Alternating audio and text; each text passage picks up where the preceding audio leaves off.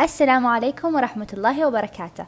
أنا مريم الداود وهذا بودكاست بمارستان دراستنا لليوم راح تتكلم عن تأثير العلاج بركوب الخيل على قدرة المشي للأطفال المصابين بالشلل الدماغي على المدى البعيد. الدراسة تم نشرها في عام 2019 وأجريت في اليابان على 24 طفل.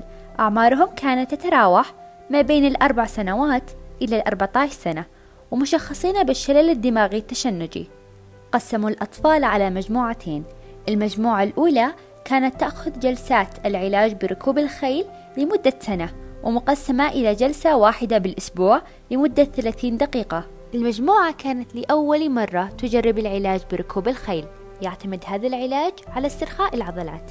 الحفاظ على وضعية مثالية للرأس والقدمين عند الجلوس وأيضا العلاج يركز على التوازن والتحكم في وضعية الجلوس وعلى تمدد وتقوية العضلات.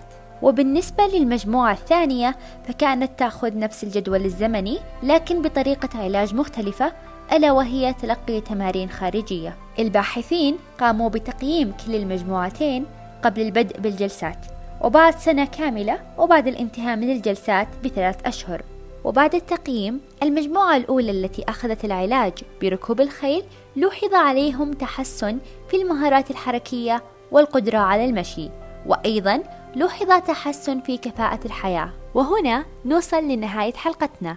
فريق بمارستان يشكركم على استماعكم ويتمنى لكم سنة مليئة بالتوفيق والسعادة.